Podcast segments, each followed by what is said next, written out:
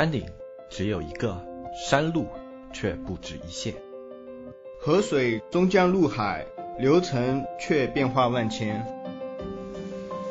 世事皆有终点，旅途却从不相连。角色各有所异，信念却聚在心间。所见风景不同，又何妨各抒己见？子木淘宝内训，说曾经的故事，讲走过的旅程。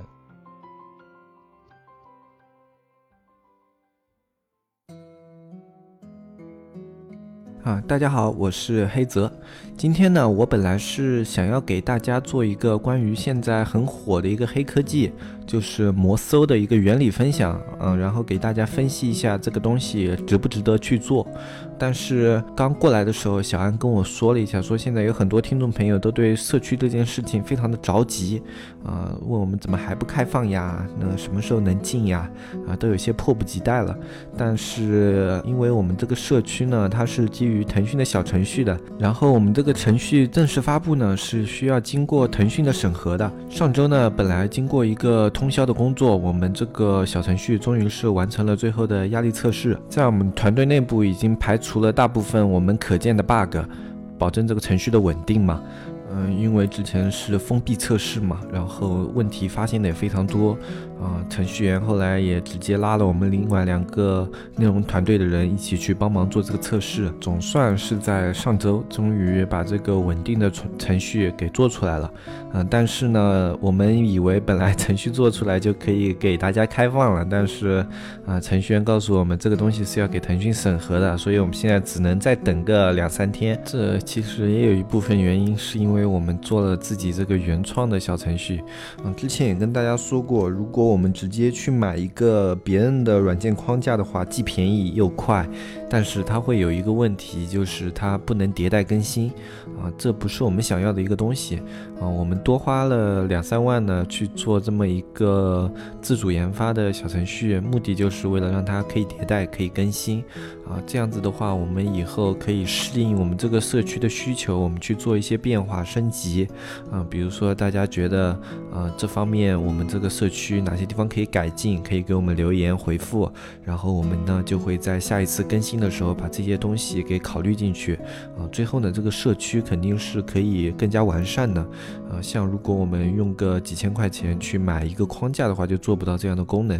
啊。所以呢，为了我们社区以后更好的体验啊，我们大家全都耐心一点。就我跟大海老师啊，还有小严老师，我们现在也都很耐心啊，因为这个东西只能等。时间呢不会非常长了，快的话明天，最慢的话应该后天啊就可以开始进行小程序的入驻了啊。关于这个小程序呢，还有几点要跟大家说明一下。就之前在最后的测试阶段呢，我们的内容团队是全都被程序员拉去当苦力，给他们测试这个程序的稳定性。啊，本身呢，我们这个团队里的两个内容运营和一个美工都还在那个工作的交接期。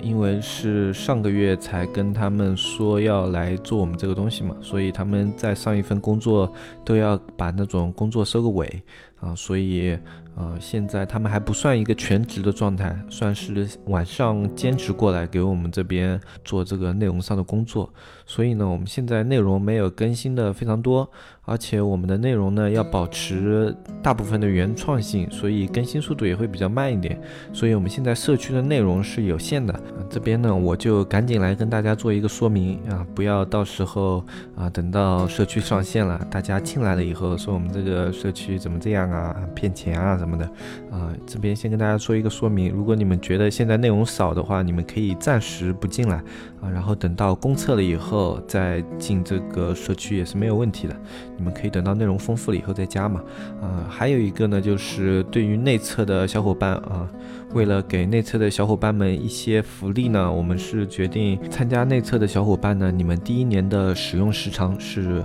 十四个月，因为我们有一个月的内测期，然后再附送一个月，在这一个月的时间里呢，我们两个内容运营也是会转到全职，然后我们的更新的内容会更加的多。啊，然后更新的东西也会更加的丰富。嗯，早期我们现在是以文本为主的，因为我们要保证更新的速度和更加充实的内容表述的话，文章是最好的。在内容丰富性的程度上有保障了以后呢，我们才会考虑把那个音频啊、视频啊这些，呃，更加多的表述元素给加入到里面。这也是为了让我们团队的工作更加有条理。嗯，原本呢，我们可能是会想要等这个内容更新的更多一点以后再开放这个内测啊。现在呢，因为很多朋友都非常的急，所以我们才决定提前开放内测，嗯，并且附送了各位内测的朋友两个月的时间。目的呢有两个，第一个目的呢是给那些想要进入社区看看的朋友呢更加快的一个体验时间，满足大家的一个好奇心。然后第二个目的呢就是。早一点开放我们的内测呢，就能够把我们可能存在的一些问题尽快的把它给找出来，这样子呢可以加快我们这个工作的整体进度，把我们公测的时间前提。啊，然后在这一个月的时间里面，大家对我们的小程序有什么建议的话，啊，我们也可以更好的去给大家做一个调整。这边还有一个情况呢，就是最早的时候，我们这个小程序是预计五十个内测名额，但是最近加的人实在太多了，就已经有大概。啊，两百多个，接近三百个人了，嗯，然后我们准备把这个人数稍稍上调一下，啊，因为我们五十个人内测呢是预计会有一百个人报名这样的情况，但是实际上，嗯，报名人数数是大大超过了我们的预期。嗯，所以我们决定把这个人数稍稍上调一下，百个还是我预计出来的。本来那个大海老师说不可能有一百个这么多的，最多有五十个人报名，你可能五十个人报名就刚好五十个人内测，啊，但是现在的话有。两百多近三百个人报名，我们决定把口子稍稍开放一点，啊，这样子能有更多人的一个体验，然后我们也能收到更多的反馈，啊，我们决定是第一批开放到一百个内测名额，啊，如果有朋友没有轮上呢，也不用特别的着急，因为我们的公测时间不会太久，啊，顶多就是一个月，也就是年后上来，我们大概就会开放我们的公测，啊，如果有朋友没有轮上的话，就可以先。把自己关于淘宝的一些工作呢，先做个结尾，啊，反正年末呢，淘宝的快递物流也停了，啊，然后大家就好好的过个年，然后新年上来，然后加入我们的社区，跟我们的社区一起共同努力进步，啊，然后在新的一年争取在电商的领域可以创造出一个好的成绩。嗯，说到过年这边还有一个事情要跟大家交代一下，就是我们这个节目在过年期间的一个更新，啊，就是。过年期间的话，大海老师他是反正每年都会出去旅游，啊，而我呢就可能会在家里看看电视啊，看看电影啊什么的，好好让自己放松一下，啊，因为一年也很少有这样的时间可以很彻底的放松，啊，所以呢，我们会在过年之前啊准备好一大部分的音频内容，然后我们会放在过年的期间更新。啊，更新的频率呢，可能没有我们现在这么快，但是在过年我们也是会有内容呈现给大家的。啊，关于内容方面呢，我自己是有个想法，就是，啊，因为过年的时候人会比较放松一点嘛，这个时候，呃，在听太多的那些淘宝的内容，可能会让人觉得紧张。啊，我觉得过年的时候吧，我们就适当的更新一些关于淘宝的内容，然后再跟大家去聊一聊我们平时喜欢的一些。书啊、电影啊之类的一些文化类的东西，啊，跟大家做一个像朋友类的交流一样的，我觉得在过年期间可能可以让人放松一点。啊，如果你们觉得这样可以的话呢，可以在评论里面去啊表明一下你们的态度。这样的话，我们就可以决定我们过年的时候更新内容的方向。啊，如果你们觉得在过年的时候你们也是更加想要听到关于淘宝方面的一些内容呢，啊，你们也可以在下面留言。嗯，这样我们就会可能改变一下我们的计划，把我们的工作重心放在淘宝的那些更新上。嗯，这边关于我们社区的东西就讲这么多吧。嗯，因为。总体就是这么一个情况，嗯，大概就这两天上线，嗯，然后呢，我们现在目前社区里面的内容还是比较偏少的，嗯，如果是那些比较迫不及待想要加入社区来体验的人的话，就是要先做一个这样的心理准备，嗯，我是提前做这个节目，不想让人到时候加进来了说我们这个啊东西做的不好啊怎么样的，嗯，因为是确实是没有时间，我看了一下那嗯那里面更新的文章，啊，我觉得如果你们看了。这些内容的话，一定是可以感受到我们这个社区做的是非常用心的啊，不管是从视觉上啊，还是体验上，我觉得都是不错的。啊，还有一点要补充一下的呢，就是，嗯，平时在跟一些听众朋友们交流的过程中，我感觉，啊，我们的听众里面可能偏新手向的中小卖家会比较多一点，嗯，所以一开始我跟内容团队说的侧重的更新点也都是比较新手向的一些内容，啊，但是我们更新的内容是会随着，嗯，这个社区的需求改变的，啊，比如说如果加进来的大部分是比较有经验的一些，啊，中层级卖家的话，啊，我们可能就会让让运营团队把内容更加偏向一些适合于有经验的淘宝卖家的一些内容上面去，包括到时候后面开放了以后进来的一些卖家朋友，如果你觉得内容上面你更想要看到什么内容的话，啊，我们社区没有，你就可以跟我们的，嗯，小安你去发一条微信啊，或者留个言什么的，啊，这样子我们就会把这些列为一个参考，啊，如果人比较多的话，我们就会把这。部分作为一个重点的一个更新项目进行一个短期的更新，啊，这一个月的内测期也是起到这么一个作用，来让我们的内容更加具有一个针对性。接下来呢，还有一点点的时间，那我就把我原来想说的东西来简单的跟大家提一下吧。啊，如果到时候时间不够的话，可能下一期节目再继续跟大家讲这个东西。啊，就是现在很火的一个黑科技摩搜，它的原理是什么？然后它在这个原理之下，我们值不值得去用这样的方法来打造自己的店铺？啊，我们先整体的来说一下黑科技吧。就是我们经常在节目里说，黑科技都是有风险的，我们不推荐黑科技啊。为什么这样说呢？因为黑科技这个东西，它跟游戏一样，就像是外挂啊，它就是一个呃，利用系统的漏洞，或者是现在系统一些不完善的地方，去谋取自己利益的一些方法。比如说之前的一些淘口令卡手屏，然后还有现在的魔搜，都是基于系统的漏洞去做的。而但凡是漏洞呢，淘宝一定会去打击这样的做法，因为这是利用他们的规则机制在投机取巧，这不是一个健康的营销平台想要看到的做法。所以说呢，黑科技永远是淘宝要打击的目标啊。既然是淘宝打击的目标，你去使用这样的方法，那它就永远伴随着一定的风险性。那我们接下来说一说这个魔兽，它跟以前的那些卡手屏玩法有什么不一样的地方啊？魔兽这个玩法呢，它可以说是前面所有玩法的一个进阶。它利用的一个机制呢，就是淘宝里面一个浏览轨迹，然后会。啊，加重宝贝权重的这么一个机制。啊，这个怎么来理解呢？我们简单来讲吧，就比如说你平时自己在买东西的时候，你去经常性的去点一些店铺，对这个店铺的浏览深度比较深，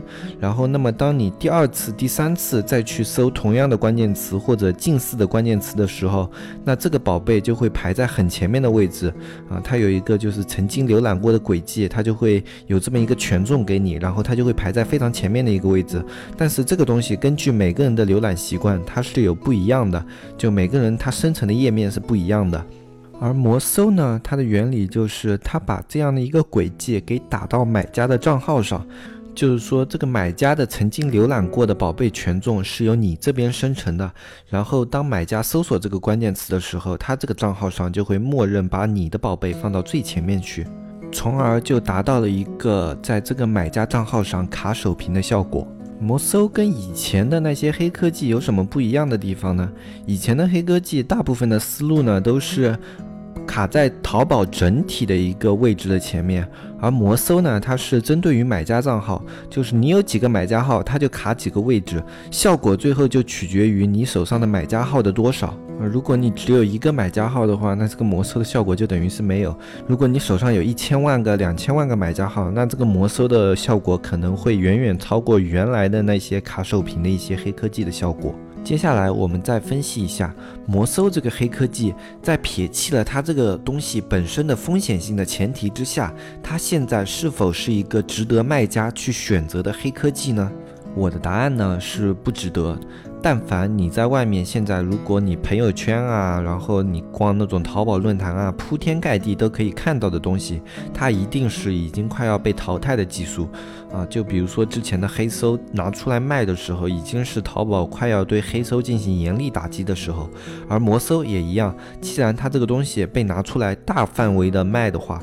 那就表明这个东西它已经开始被淘宝打击了。这些已经用过这些技术的人，趁着淘宝打击之前。啊，他们把这个东西拿出来卖最后一波钱，然后从这个技术里面赚取最后的利润，这是从这个技术本身的角度来分析它为什么不值得。那我们把这一个因素再撇弃掉，然后我们再来讲这个技术值不值得去做啊？你要注意啊，我现在的答案是这个技术不值得去做，因为它已经快过时了。而我接下来的结论呢是，这项技术如果在不过时的前提之下，它是否值得去一试？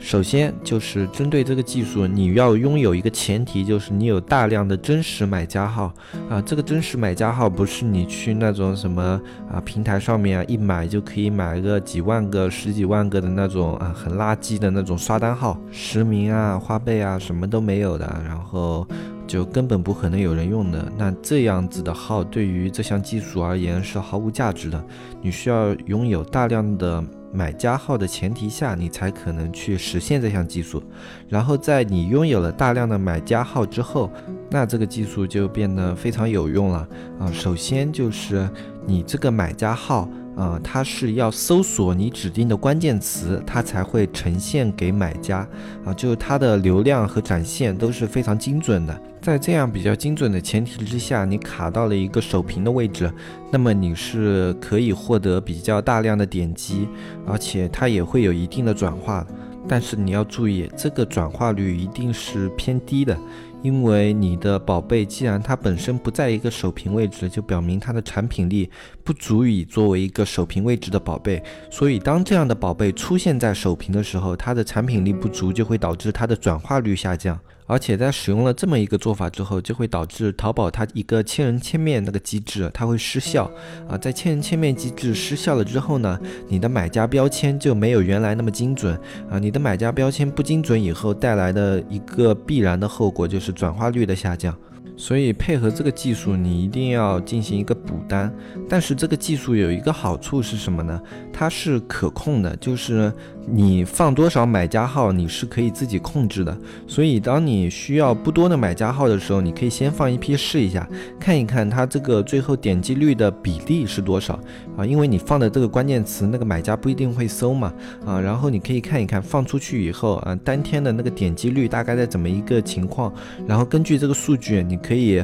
控制你每天放多少号，然后可以带来多少点击，这些你是可控的。然后在可控的前提之下，你就可以可以实现，呃，就是。啊，人为的去增加一定量的流量和访客，然后进行一个补单，就是你可以用这个技术来做出一个线性的数据啊，这一点是要优于曾经有的大部分的黑科技的，因为以前的黑科技大部分都是不可控的，就你卡在首屏位置带来的一个必然后果就是大量的访客和一个过低的转化，而这个呢，你可以通过自己控制数量，然后去呃控制你的访客数量，然后通过补单，你是可以再控制你的转化。率，然后你是可以线性的做出你店铺的上升数据的。在这个前提之下，只要你的补单的来源够健康啊，然后你店铺的那个上升数据可以一直维持一个星期或者两个星期，那么你店铺的真实流量和那个店铺最后啊，它整体的层级表现都会上升，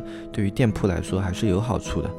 当然，这个黑科技更加优秀，也是因为它更高的门槛。因为它首先就是要比较优质的买家号，虽然现在有外面有很多做摩搜的网站，他们会提供给你大量的买家号，但这些买家号大部分是啊不太优质的，就非常劣质，可能是这些网站他们从一些增刷平台啊，或者从一些试客平台啊上面从他们的后台购买过来的一些买家昵称账号啊，这些账号呢，他们作为刷单和试客嘛，你们懂的啊，这些人群一定不是非常优质的啊。那在这个前提之下，你能拿到的那些真实的效果是非常差的，而我们正常人也不可能去有那么多的真实买家哈啊。所以说这个技术可以说很厉害，但也有一些鸡肋啊，就它食之无味，弃之可惜。然后发展到今天的话，我是已经完全不推荐这个技术了。在最后呢，还是要告诫各位，就这种已经烂大街的黑科技呢，一定不要去做，因为但凡是烂大街的黑科技，就是这个科技生命的晚期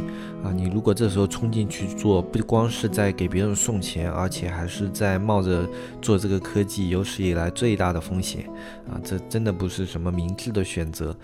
当然，黑科技也有一些适合它的场景，但是就我身边一些做的很稳定、很好的淘宝店啊，大部分是不怎么去尝试这种黑科技的，啊，然后像一些。运营他可能会选择在他开店的初期，啊，用黑科技碰一波运气，迅速的拉起店铺，呃，或者在他们需要提升层级的时候，辅佐一些比较新的黑科技，然后这样的话，啊，可能在比较低的风险的情况下，可以达到一些拉升层级啊，啊或者是呃，在店刚开的时候去给店铺提升基础销量啊，这么一个效果，嗯，但是大部分的成熟店铺是不会去使用黑科技。来达到增加销量这么一个目的的啊，因为成熟的店铺，他们宁可去用比较完善的一些正规运营手法去提升销量，都会比黑科技的效果来得好很多，而且没有风险。好了，今天就跟大家说到这里吧。呃，就跟大家说了一下我们这个社区现在的一个近况啊，然后再跟大家分析了一下现在很火的一个魔搜啊。为什么要在这时候做这个魔搜的分享呢？因为我最近真的看到了太多的这种魔搜收费的那些广告啊什么的啊，就现在大家不要去花这个冤枉钱了，用现在去做魔搜真的没有什么用啊。然后呃，也不要去那种什么看什么魔搜的那种收费课程，这个钱也算是砸进去的。就魔搜的原理很简单啊，它就是把你的一些浏览轨迹给打到你的买家账号上，然后这个买家的账号上就会把你的宝贝卡在首屏啊，当然没有什么用，因为你能够得到的买家号大部分是刷手号或者试客号，很少有那种真实购买的买家号啊，所以它的效果是有限的。再过几天呢，就是淘宝的最后一个大促年货节啊！这边呢，如果有参加了年货节的朋友们，可以把自己的店铺运营啊，然后宣传啊，都开始做起来了啊！这边预祝各位听众朋友们年货节可以赚得盆满钵满。我是黑泽，我们下期再见，拜拜拜拜拜拜。